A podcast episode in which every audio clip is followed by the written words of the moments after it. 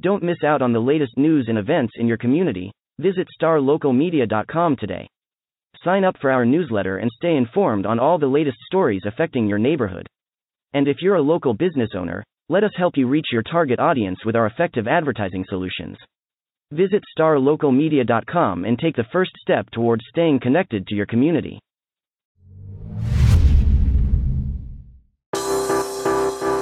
Today's episode of the Star Local Media High School Sports Podcast is brought to you by Baylor Scott and White Sports Performance Center, athletes made here. The Sports Performance Center was developed with one goal in mind to maximize human performance through movement and recovery.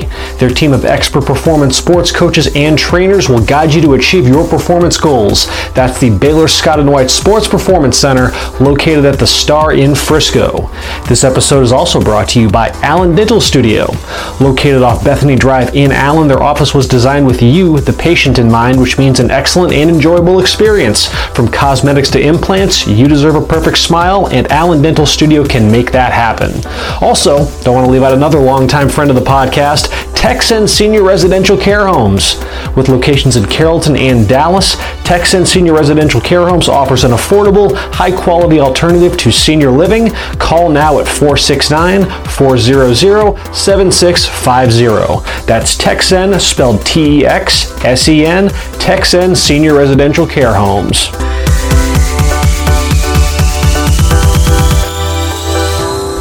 Welcome to another episode of the Star Local Media High School Sports Podcast. My name is Matt Welch, being joined by Brian Murphy and only Brian Murphy. Just a two man panel for this one. That's all you need. That's right, man. As we preview week seven of high school football season, see what we got going on in our coverage area. And obviously, Brian, as is tradition, that means starting off with our reader voted game of the week.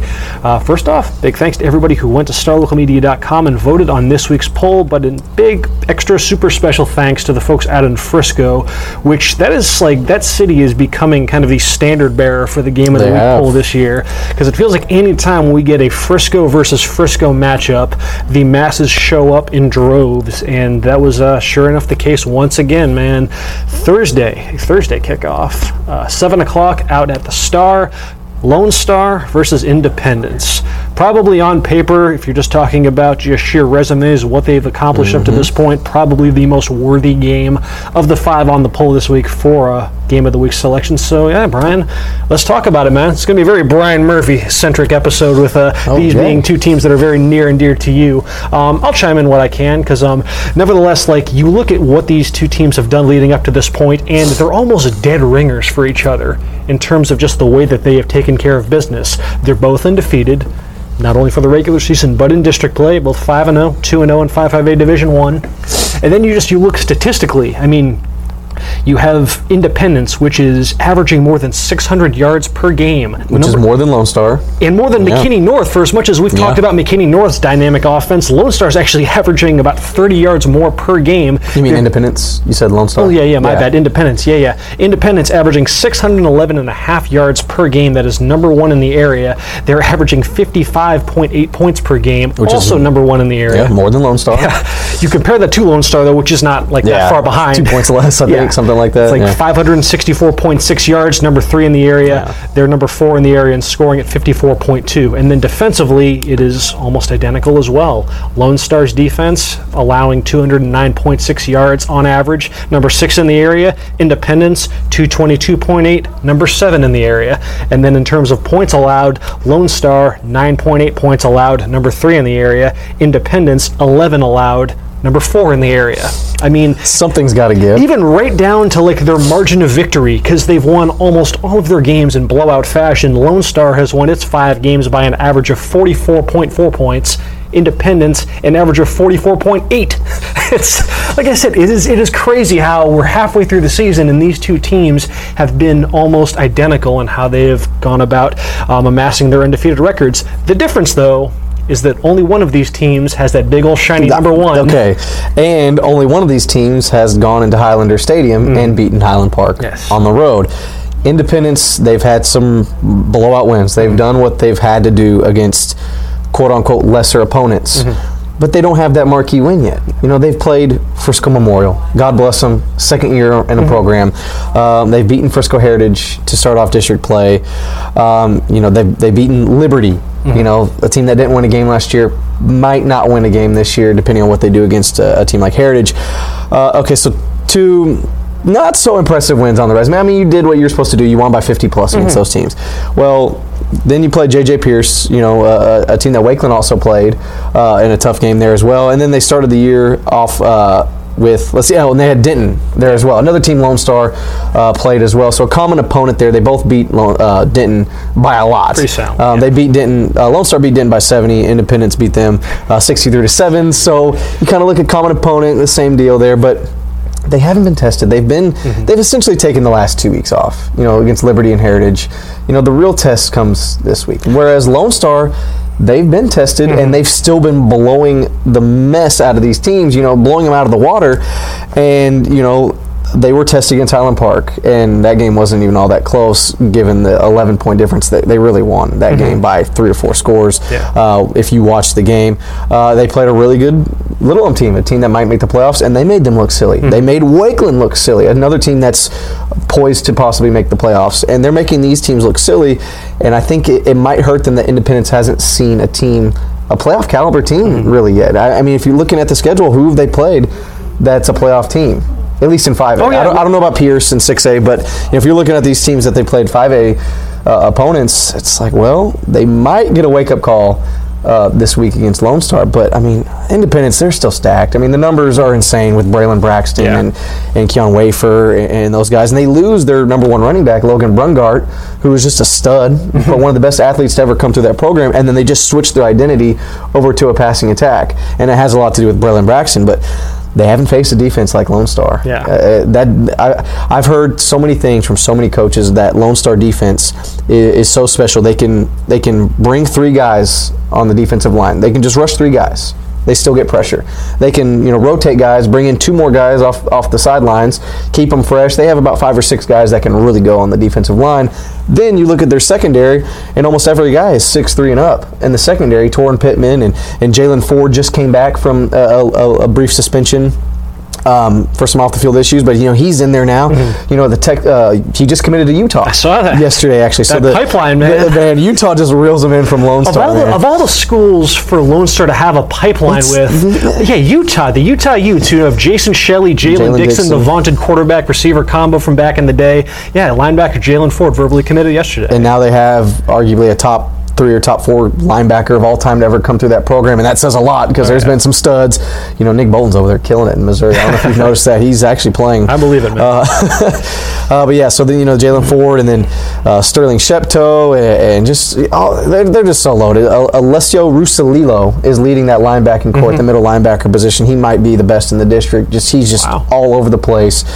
There's just not a weakness on Lone Star, and you talk to coaches and you, you give the eye test. I've seen them play a couple times, and mm-hmm. I saw them play against Highland Park. I saw them play against Wakeland. I saw most of their highlights against Little Elm, and it's just where's the weakness on this team? And I, this is I, actually the first time I've seen Independence play this year. Yeah. So I, I, I this will tell me a lot, but also at the same time might not tell me much because I've only seen Wakeland play once this year, and it was against Lone Star, and you know that's not really good, you know, uh, meter to test where they really are because a lot of teams will get blown out by them. But you know, if Independence comes in there and you know they play them really tight, I'm, I'm spoiler alert, Lone Star. I, should win this game. I Yeah. picked them to win this game. They're- You know, I don't see them losing to anyone in district. I, that's just uh, how, how it's going to go. That's how good they are. But you know, this could be a good gauge for for Independence and see you know if they only lose by two or three touchdowns, that's a strong showing. You know, they, they could be up in that, that upper echelon, you know, somewhere where Highland Park kind of was uh, as well.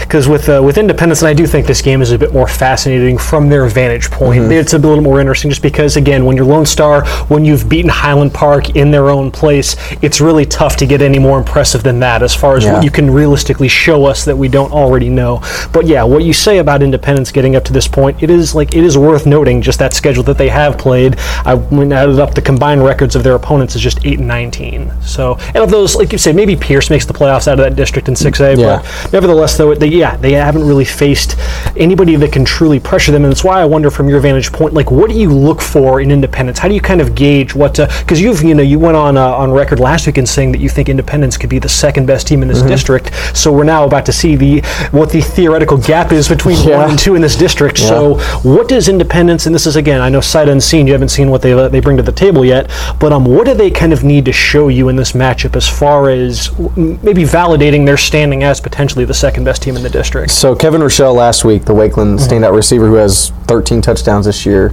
uh, he's been phenomenal. He was locked down Yeah. by by Lone Star Secondary. If you know if they can get that that connection between Braxton and Wafer going. You Mm-hmm. know, and a team has not been able to, to do that this year. Uh, they teams haven't been able to uh, consistently move the ball or even through the air against that secondary. You know, we saw what happened with Highland Park. You know, four interceptions were thrown. They couldn't even throw the ball uh, with their stud quarterback they have over there. But if they can get that connection going, score early. That's another thing that Lone Star has done. Lone Star has punched its opponents in the mouth from the very first play of the game. That's what they do. They don't waste any time. They did it to Wakeland. They did it to Highland Park. They were up 28 to nothing by a blink of a blink of an eye against Little Elm. Um, and, and it's not just Garrett Rangel to Marvin Mims. That has been spectacular, but it's that defense. They either force a turnover or force a three and out on the uh, on the opposing team's first possession, no matter what. And then next thing you know, Lone Star's going to score, which they usually score on a, on the first play of the game. I've seen them score on the first play of the game twice this year to Marvin Mims, usually a 40, 50, 60, 70 yard play. Uh, and then the de- the opposing offense can't do anything against the, the defense, the Lone Star defense, on the next drive, and next thing you know, they score again. And, and that's just the thing that Independence is going to have to do. They're going to have to weather this storm because if they fall behind like everyone else has mm-hmm. to Lone Star, you know, by three touchdowns or three three or four scores by the when the first quarter is still in play, then they might they might sway them away from their game plan, and that's not what they Yeah. want to do. If they can, you know, I don't know. If you're Independence, do you receive to start the game? Do you do you want to Yes. and then see what you can do, and then because I think the because that's like I think this game is you can make a case it will be won or lost in the first quarter at the very least, or show if Independence is going to have a fighting chance. True. I should say like they can very well lose the game in the first quarter, but because that's where like you said, Lone Star has been at its best. And wouldn't you know? I actually did some numbers on this, Brian, averaging nearly 24 points in the first quarter this season. Sounds about right. They have had 20 first quarter drives in total, and they have scored points on 18 of them. Where are the other two? They didn't score. Ironically enough, there was one in those first two games of the year against Richland and Denton. There was one in each of the first quarters there where they didn't either punted or whatnot. But um, but yeah, or had a turnover on downs. But yes, like outside of that though, since again from the- Highland Park, Little Elm, and the Wakeland- competition has gotten even harder since Richland and Denton, and they've been even they've gotten even better. Oh yeah, against Highland Park, Little Elm, and Wakeland, they have been flawless. They have scored on every first quarter drive. Um, so yeah, that's where if you're Independence, you just have to be ready for that barrage because Mm-hmm. that's the only way that Lone Star knows how to roll. So if you yeah, if you can get out of there without you know staring up at a 24-0 deficit or something to that tune, then you I know don't you're. I don't think anyone has scored. A, I know that I, I don't think there's been a touchdown in the first quarter against Lone Star this year because Highland Park they only had three points at halftime. Little Elm. I don't think they. I think they had six points going in the second half, and Wakeland didn't score until Yeah. the second half.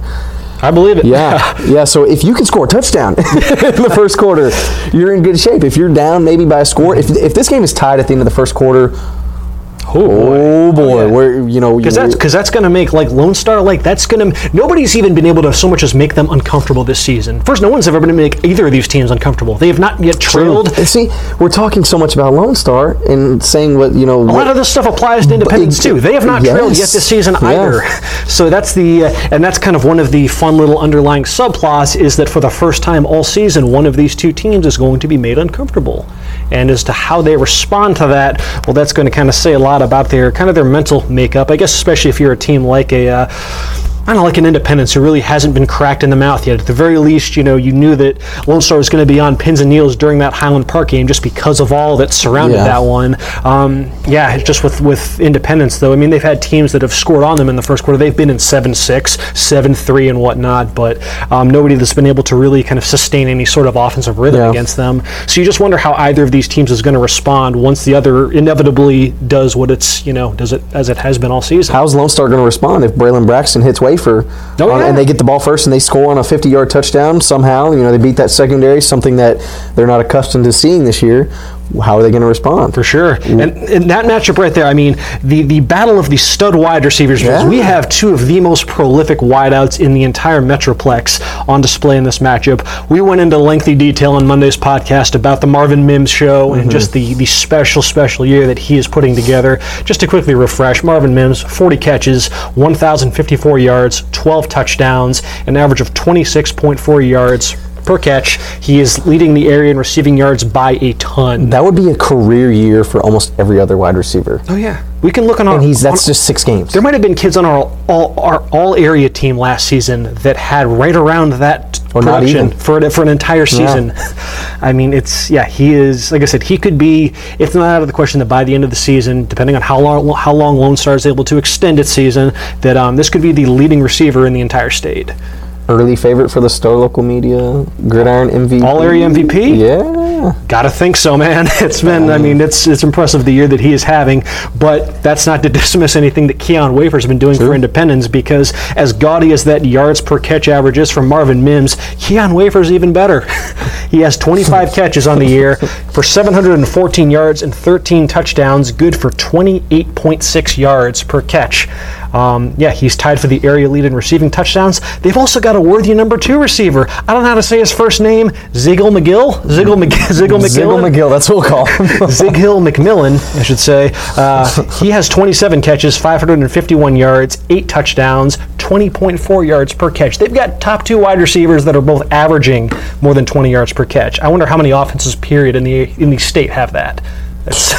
That is because that's really, any. that is really tough to come by, and that obviously speaks to the uh, the job that Braxton is. Yeah, I was just about to say that means Braylon Braxton's numbers are through the roof. Yeah. You know, he's got 25 touchdowns just through the air alone this year, almost 1,700 yards through the air, more than Garrett Rangel, who's doing a phenomenal job Mm-hmm. uh, in his first season with Lone Star. Something has to give in this game, and I.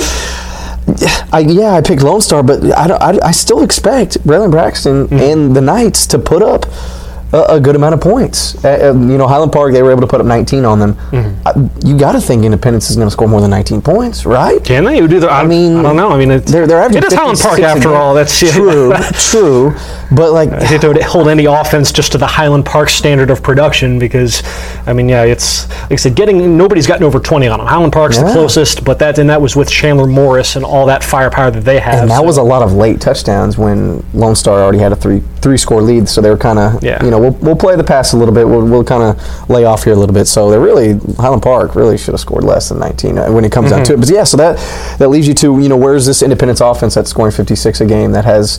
You know, what would you say? uh, Braxton has the second most yards after the McKinney North kid. yeah, he's he, I believe he's number two in passing yardage. He is tied for the area lead in in passing touchdowns.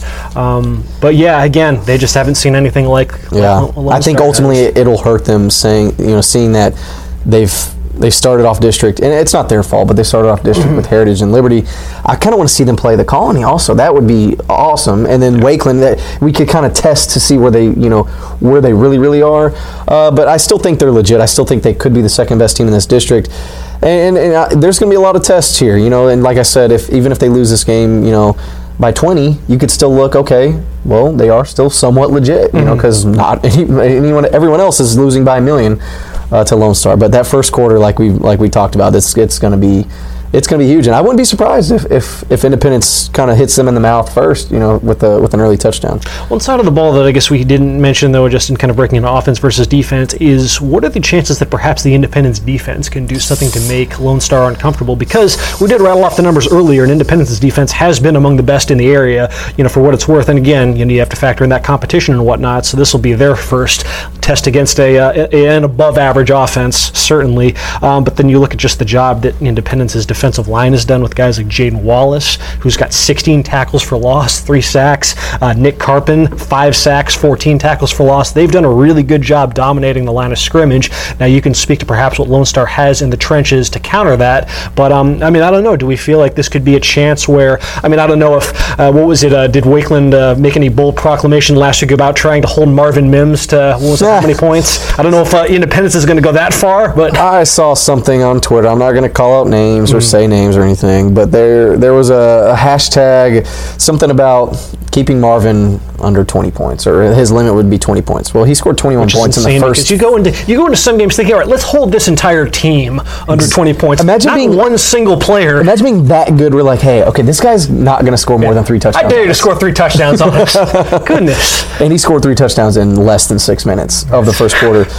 But that's not all they have. It's not just Marvin Mims. You know, the the offense is so explosive. I've mentioned Jake Bogdan before. You know, the running back, and they have three returning starters on the offensive line from last year as well. They're doing a great job protecting Rangel.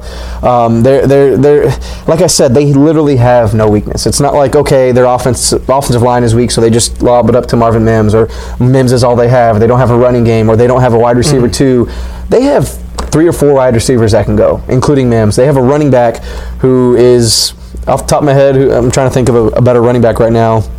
Um, I mean, he's he's in contention. In, you know, we got the guys from Little Elm, Jordan Hall, and stuff like that. He's that good uh, at running back. He kind of moved from slot receiver over, uh, and like I said, that offensive line has been really good. Okay. really, really good. cu- That's curious because like they like they saw a uh, what at least was on paper an elite pass rush against Highland Park with Prince Dorbah. Do you Yeah. recall if they had any fits with Prince him? Dorbah had one sack that I recall, that I remember specifically. He had one sack.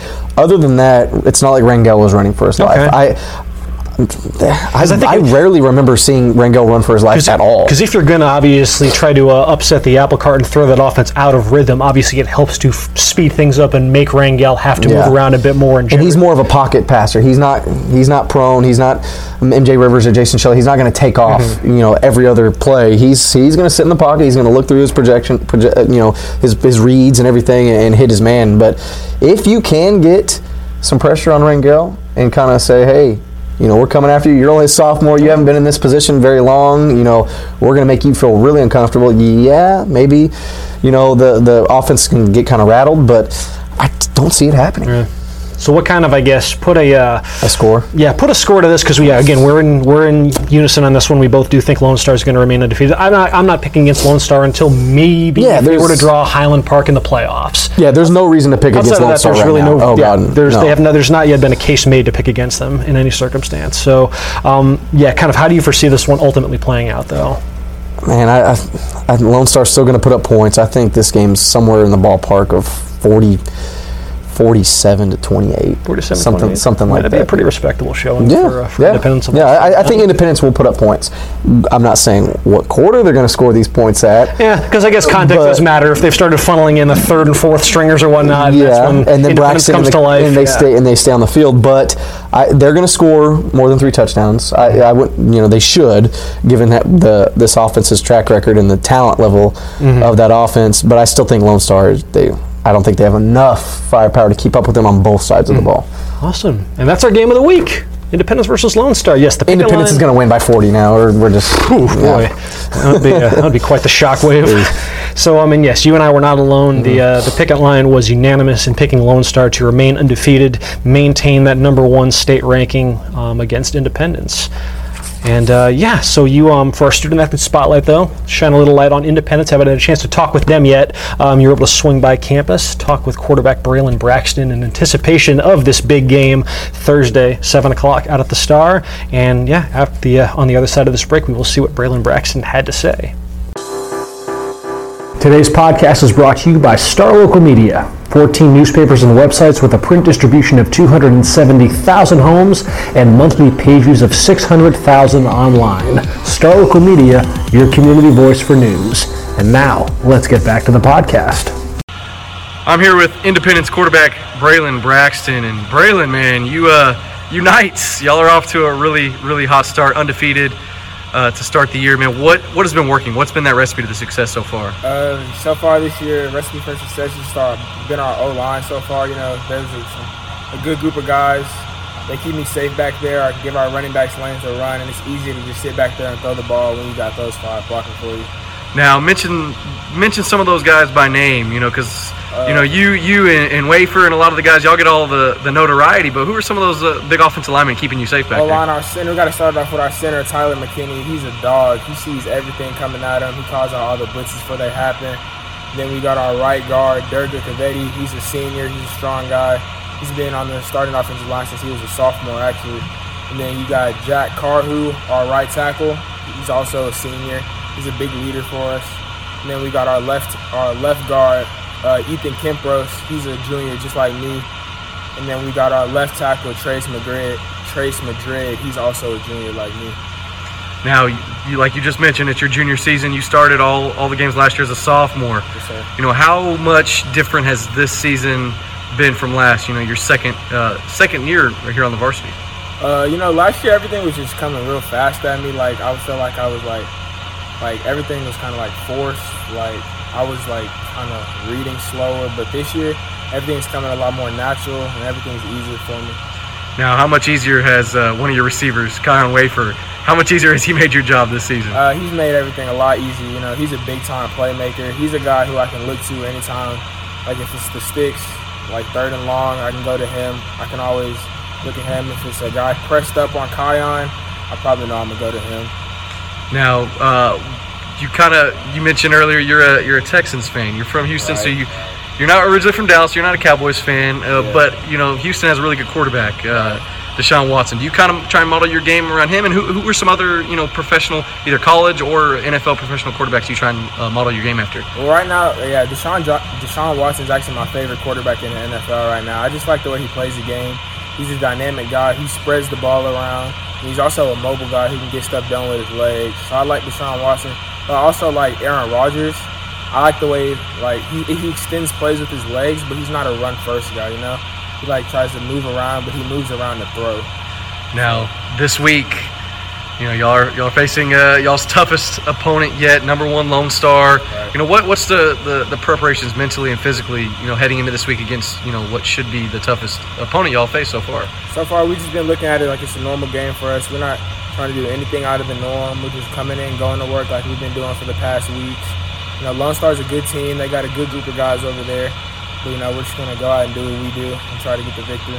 How well do you know some of those guys over there? Do you know Marvin Mims and some of the other studs I over know, there? I know Marvin Mims from a few seven on seven things and a few camps. Yeah, I know. Now, what, what's I know you're not a defensive guy on this team, but you know what's how much how, how, tough is he going to be to, to try and contain? Uh, he's uh, a, Marvin's another playmaker. Marvin, I compare Marvin to our Kion, so like our guys are getting good work against Kion and Zalil McMillan, another playmaker for us. So they should be ready to go head to head against them. Yeah, no, McMillan, he, he hasn't been getting enough shine, you know, right. with, with Wafer, you know, with the, the numbers he's been putting up. But talk about his impact uh, Zalil, to the offense Zalil as well. McMillan, he's also another playmaker for us.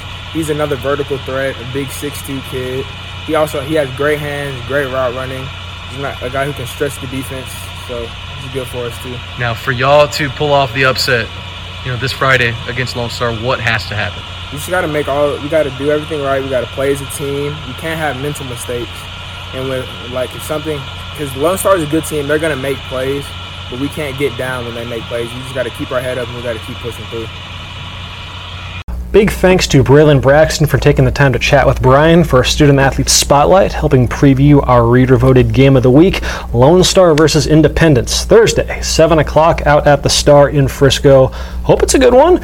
Um, nevertheless, there were four other games that were up for contention on the game of the week poll. We'll talk about those, give our picks for those as well. First off, on a quick tangent, Brian, I was so disappointed in the this way the picket line turned out this week. week. I um, so yeah, we obviously we you know we pick 10 in market games. We try try to make them a nice combination of the most high profile and also the most competitive. Mm-hmm. And theoretically, that should breed a lot of contention and dissension and whatnot, and a lot of people going in a bunch of different directions because there's a lot of games this week between some really good football teams. Yeah. But for the first time in maybe the history of the picket line, or at least as far as I can recall, we were unanimous on every single freaking game, and I'm so the- upset. The worst thing that could have ever happened. I've never. I mean, in my time here, I've never seen this. Because it doesn't make sense in theory. Because when you look over some of the games that we're about to talk about, like they are very competitive games on paper. You can make a case for both of these teams. It's not like we picked a bunch of blowouts. Yeah. But whether it was just there wasn't enough evidence to sway one person, one or two people in the direction of one team. Because sometimes, like, listen, if all things are equal, like sometimes we'll just default and pick the team that's like in our coverage area or whatever that we know the closest. And there weren't really any cases of that where you would be taking a team that might theoretically be an underdog in the matchup. But nevertheless, yes, all of our picks this week were unanimous. I, I'm so sorry for that. I hate it. I God, I wish I could go back and redo this. I'm on the verge of just changing one or two of my picks, just Yeah. because. But I'm in first place. Yeah, you got no reason to, man. We're Yeah. playing catch up behind you. Albeit not by much. This has been also the most contentious picket line as far as how Man. closely knit everybody is What is it? standings. Just four games separates first from. I'm in fourth last? place, and there's two games separating you and I. Yeah. So let's see. All right, so let's talk about few of the other games that we have on tap this week that were up for contention uh, for Game of the Week. This is a big week in District 66A. We finally get some matchups between the Power Five schools in that Oh, yeah. district, the Lewisville ISD and Coppell cluster. Um, we get two big matchups. Marcus versus Hebron is probably on paper the most high profile of them. Uh, both teams are four and one, uh, two and zero on the season. This one is at Marauder Stadium in Marcus, a notoriously tough place to play. I'm surprised no one picked Marcus. Yeah, I mean, you can one. make a. I I know we've kind of been, you know, trumpeting the, you know, the Hebrons, the, the district frontrunner and Yeah. whatnot. They were my pick to win the district title this year, so I don't know if that was playing on any sort of, in any sort of preference in which one team may lead. I though think, I mean, if I was making this pick at the start of the year, I would have gone Hebron in a landslide. Now though, with what these teams have shown, I think this game could be very, very competitive. Um, the Marcus offense, as we talked about at the start of the year, thought there was a chance the Marcus offense might be able to emerge as the number one offense in the district. Wouldn't you know? But they're averaging 454 yards uh, per game this season. That is number one in the district. But they're going up against the number one defense in the district, Hebron, 271 yards allowed per game. Um, you know they had that incredible performance against Arlington Martin. I know the final score might not reflect that, 33 to 14. It was not a game that was sort of any indictment against the Hebron defense. They were incredible in that one. Um, but Marcus's offense has really hit its stride as of late. You know they've scored at least 50 points in three consecutive games.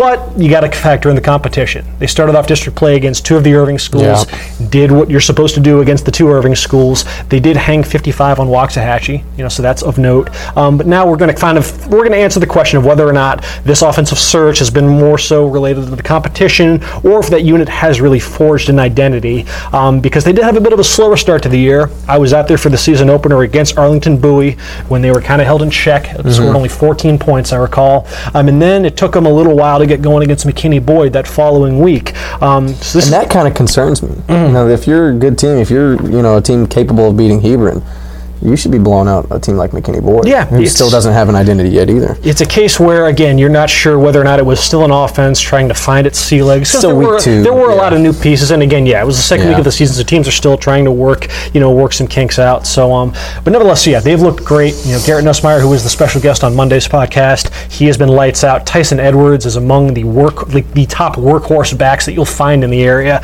um, and then they have a really balanced receiving core: J. Michael Sturdivant, Christian Espinoza, Dallas Dudley, lots of guys that can spread the ball around to. So they don't really feel the need to force feed it to one guy like Sturdivant, who's a Division One prospect. They got a lot of ways to beat you. Um, Hebron, on the other hand, they have a very dynamic running offense. You know, led by Jalen Lott, Isaiah Broadway, the quarterback Carson Harris. Um, Marcus has held up really well against the run too, allowing just under 110 yards per game on the ground. Um, you know, Hebron. I wonder how much if they don't have just the the special teams collapse against Martin and just that 24 nothing deficit Yeah. at the end of the first half, despite the uh, despite their defense holding Martin to negative yardage on offense, how much that might like if that game just goes any other way, like how much that might color the perception of what Hebron is, because Hebron could theoretically be undefeated if not for those repeated special teams gaffes against Martin, and then you're looking at a team that maybe is state ranked and whatnot. So um yeah I. Hebron's been a little like the offense hasn't been exactly what I've what I've envisioned. I thought that they uh, and granted, like I guess losing Trajan Bridges is pretty significant. The passing game is still really yet to find a consistent groove. Now they do have. I mean, we were just talking on the uh, first half of the podcast about yards per catch with the two dynamic receivers in the Independence Lone Star matchup. Hebron wide receiver Nick Frazier has 10 catches on the year for 361 yards and four touchdowns. Yes, 36.1 yards per catch. Why does he only have 10 catches?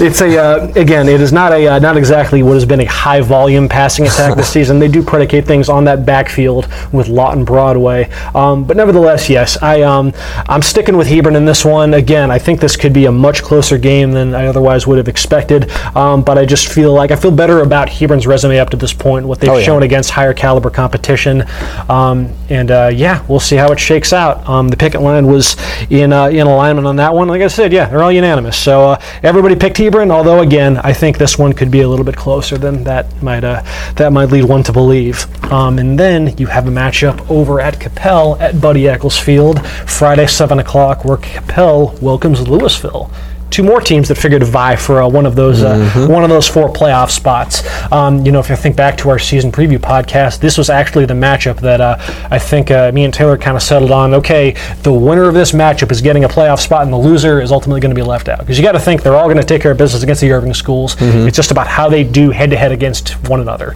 Um, so, you know, it's a matchup between a Lewisville team that has I mean, again, they had the hard luck loss to uh, you know to Flower Mound, but beyond that, they look you know to be improved at the very least on the offensive side of the ball. Defense set such a high bar last year; they've been strong. Perhaps maybe a slight uh, you know step back and whatnot, but still a really solid team overall. You know, with what they've shown with a really uh, you know high uh, high efficiency passing attack with Talon Green at uh, quarterback, and then you got the two receivers, Armani Winfield, Isaiah Stevens. It's a lot of Oh, it's, yeah. it is an element that teams have not had to worry about when defending Lewisville for some time is having two dynamic playmakers on the outside. Um, with Coppell, you credit them for this, you know, despite their record being two and three and one and one in district. It's all close games. They've played everyone tough, Yeah. with the exception of again they blew out Irving MacArthur. You throw that game out though, um, you throw that game away. The average Coppell game across those other four has been decided by 6.3 points. So yeah, when this is against Allen, this is against Hebron, this is against Yeah. Sachse. Um, so win or lose, it's always a close game. So at the very least, you should be expecting a fun, competitive game. yeah, I can't figure them out. And, I'm surprised someone didn't pick Coppell. Here's what here's what deterred me from going that far because as close as those games have been, Yeah. they are just one and three in those aforementioned contests. So this is a young team, and again, when the uh, when the going gets tough, it's just been a little bit tougher to close the deal in these closely contested matchups in the fourth quarter. Um, so yes, until I can see them truly.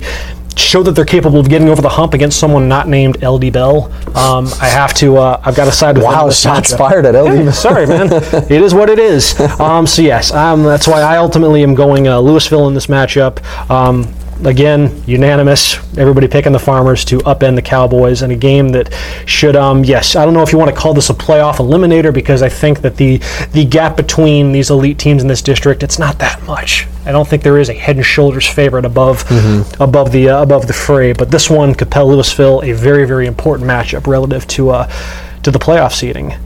Prosper versus Jesuit. Boy. This gets interesting Oof. now. Over in District 9-6A, this one is at Jesuit at Postel Stadium, Friday, 7 o'clock. Brian, you can speak to this one because, uh, I mean, Prosper, man, this is a. Uh, the- the Prosper defense has been outstanding this season. Yeah. I mean, you look at the numbers they are allowing only 209.2 yards, 12.4 points allowed. Um, number one in the district in both categories. They've been terrific, and this is, I think, with um, you know, you can make a case for Flower Mound for sure, but can also make a case for Jesuit being the most dynamic offense that they will have seen up to this point. So, what is um, what is kind of your initial read on this matchup? Which you know, you can make a case biggest tested date for Prosper. More dynamic than Flower Mound? You can make a case again. You can make a case just because they do have it's so they, they have so many different options. Whereas you know what to expect with Pierce Hudgens, there's probably about one or two receivers for Flower Mound that Yeah. can take care of you. You have two running backs though, EJ Smith, Jake Taylor, both you know can do great things with the ball in their hands. Like again, EJ Smith is. I will say this though, there is no disputing. EJ Smith is the best skill position player that they've seen this season. Oh yeah, no doubt about it. Yeah. And the thing- Uh, it's he might. I mean, who's better at Allen? Oh, Well, besides the two receivers. yeah, yeah. Outside of that, I mean, yeah, That running back, the running back position. Yeah, no, he's Yeah. better. He's he's a better prospect for sure than Selden Manning. Um, but I said I just got to see Jesuit against McKinney Boyd, so at least I have an idea of what they of what they can do and what they bring to the table. And it, like for as great as EJ Smith is, it's not all about him. They don't just run everything. They don't just live and die by how EJ Smith plays. Um, you know, they have again Jake Taylor, who's going to see just as much action out of the backfield as EJ will. They line them up both, you know, both at, at wide receiver. I mean, they'll they'll use EJ all over the field, whether it's inside or outside in the backfield. Um, and then there's like three or four different receivers that are no guys that are going to just blow your doors off, but really, really effective possession style receivers. They can move the chains. It's a really, really efficient, high, um, high octane offense. They can really mix the tempo up on you, and it's I think they can do some schematic things that Prosper hasn't had to worry about yet. So I'm, I'm just fascinated to see because again, Prosper defense has been so great, um, and this is their first test against. You can say again, like Mound is. I don't want to dismiss them because that's really good offense in its own right. Um, but I think Jesuits got a little bit of a, a similar uh, ceiling as far as what they're capable of as well. Now, hopefully, they have a better showing for their sake because I do want to learn as much about this Prosper defense as I can. this is going to be a, the, a true test for them. You know, if, if they get run over and their defense, you know, looks sloppy, they can't force turnovers like they did against McKinney and the game that I saw them play. And by the way, they made McKinney's, uh, they McKinney that um, with the Rojas kid and then Isaiah Rojas. Isaiah Rojas, they have some area leaders in, Yeah. in, in yards per game and, and, and whatnot, and they made them look like sophomores. I mean, they are sophomores, but they made them look, you know, not as explosive and not Mm-hmm. as dominant like as they were with uh, with other teams. But you know, if if EJ Smith is running all over them and, and the other running back you mentioned and, and, and whatnot, and it, is this time to kind of hit the panic button on this uh, uh, for for Prosper defensively? Because there's been a lot of chatter. If you've been, if Mm-hmm. And if they have social- one like underwhelming Like- showing, then oh yeah, okay, talk about I, I, and well, I think it's more for, for us guys on Twitter and Yeah. stuff. But I, I think in turn they they should be fine. I mean, I'm surprised someone didn't pick Jesuit for this game also. But then again, Prosper hasn't given us something Yeah. to pick against That's them. that's the and point. so because there's also the other side of the ball too, and Prosper's offense has been so explosive Oh, yeah. with Jackson Berry, J.T. Lane, Tyler Bailey. They're going to score points on Jesuit for sure. it wouldn't shock me if Jesuit you know snuck this game out. You know, close one. And, you know, it would not surprise me. But it also wouldn't surprise me if Prosper just blew them out Mm-hmm. by you know three, four, or more scores in this one. So, I, I Prosper's easily the favorite. But you know, Jesuit they they, they can make a, a big big statement Mm-hmm. here with with the win over Prosper, and they could really solidify themselves as that quote unquote second best team in the district. Jesuit is at the very least are going to be battle tested in a way that Prosper Yeah. really hasn't been this season. Yeah, and that's another thing. They're they're that non-district schedule, and then starting off at Plano East last week. It's not really a tough test there, albeit they shut them out. You know, they start the year with Rowlett. What is Rowlett? We you know we talked about it. What, what is 10 They're undefeated in 10-6A. That's well, what they that are. means nothing. uh, and then you know Timber Creek, and uh, you know yeah, you can look at that Flower Mound game, and what they did is really really impressive. But you know what? I think it is. Like I don't want to. Yeah. I've heard some, you know, some folks on social media maybe kind of kind of poke holes in that and whatnot. But no, I mean, between Blake Short and Pierce Hudgens, that was the number one, you know, returning quarterback receiver uh, running Yeah. back combination in the in the area relative to what they produced last year. So I mean, yeah, that's that's a really good offense that they shut down. So I do take I do put some merit in that and being up five touchdowns or whatever it was at the half. What do you think this score is? Um, I, I mean, I like I like Prosper to win this game. Ultimately, about I don't know, just 14, 17 Okay, points. safe double digits. Yeah. nothing too crazy. Yeah, yeah, I- yeah. Ultimately, again, I do think like even though I'm so fascinated in the Prosper defense versus Jesuit offense exchanges, I think Prosper's going to win the other, the uh, the flip flop of that equation a bit more often than I not. just hope Prosper isn't overlooking this game in any, or any of the other 9-6A opponents because they're they have Allen on their minds. Whatever they've said, you know what I've seen on Twitter and whatnot. You know, Coach Schmidt and the coaches, they're going to keep Mm-hmm. them focused each week. But I'm hoping the players.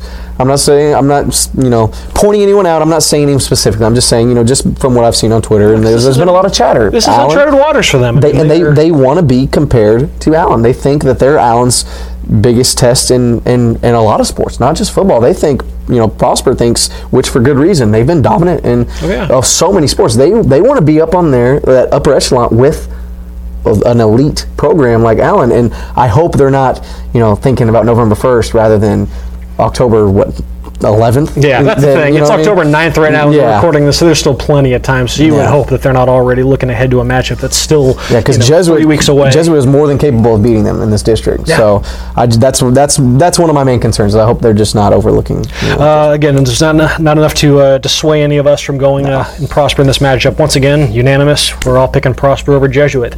The uh, the last game on the uh, we're talking about, a, uh, a nice little rivalry clash out in Mesquite. Mesquite versus North Mesquite.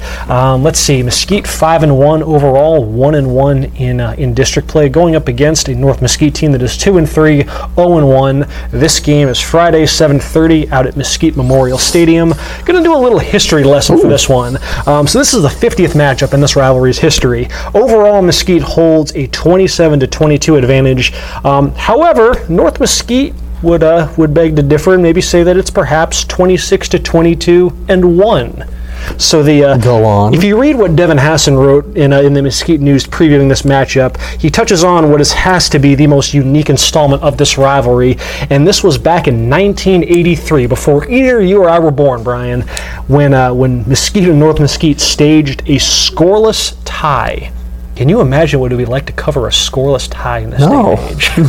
Where do you even begin guiding that story? I already, I already feel like it's punishment when that happens to me covering a soccer. I was match. just, that's the first thing that came to mind is zero zero. Yeah. I- But, yeah, but um, nevertheless, though, obviously, but they gave someone the win. Yes, so let me get to that. So overtime wasn't a thing back then. Boo. So yes, so instead they used a series of tiebreakers in order to decide winners if the game so happened to be tied at the end of regulation. The first tiebreaker was penetrations. You ever heard of that? In football terms? No. Um, so yeah, penetrations was basically something that they used to uh, to track way back in the old days, where you got any any time you advanced inside the opponent's 20 yard line, that counted as a penetration. So at the end of the game, if it was five to four or whatever in terms of penetrations, then that team was declared the victor. I know, strange. Good thing overtime was invented. yeah, but it's all about what you do once you get in the red zone. That's what football is all about. Can you imagine? that? Yeah, like, Like- you got a you know some some running back on like first and ten from the twenty-two has like a measly three-yard carry to get down to the, the scored, yeah. nineteen, and like yeah, crowd goes wild because they're inside the twenty. We got a penetration. Um, so Oh gosh. so so yeah, so that was one of the that was the first tiebreaker. Well, Mm-hmm. in this particular matchup, uh, the Skeeters and the Stallions were tied. Of course for they were. So the next tiebreaker was the number of first downs for each team.